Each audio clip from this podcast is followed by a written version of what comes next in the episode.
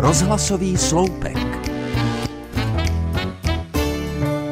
Asi tak ve 12 letech jsem dostal k Vánocům knížku Ten druhý jsem já, kterou napsala francouzská spisovatelka Simon Martin Chauffier. Hlavními hrdiny příběhu jsou dvojčata Alan a Alban, jejichž otcem byl korzár z francouzského přístavu Saint-Malo.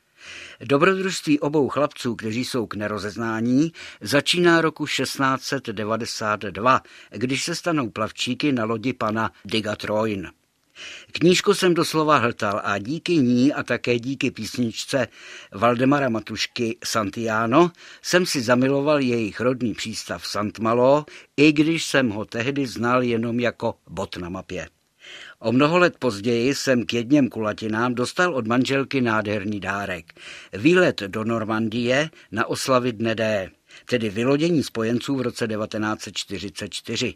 Jeho součástí byla také cesta do Bretaně a návštěva zmíněného přístavu.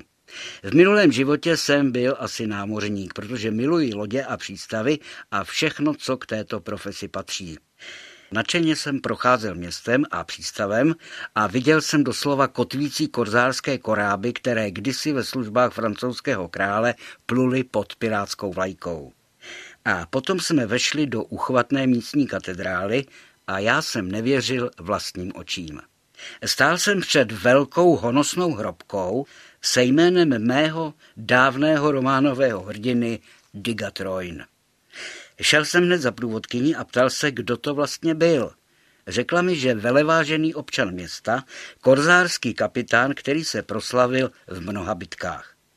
Opáčil jsem jí, že si od dětství myslím, že to byla literární postava, stejně jako třeba Vinetů. Pověděl jsem jí o knížce, ten druhý jsem já. Smála se a řekla, ne, ne, ne, ne, ne, tohle byl skutečný člověk a ve své době velice slavný.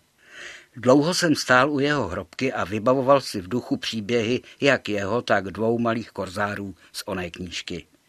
Bylo to splnění mého dětského snu. Přeju dobré jitro.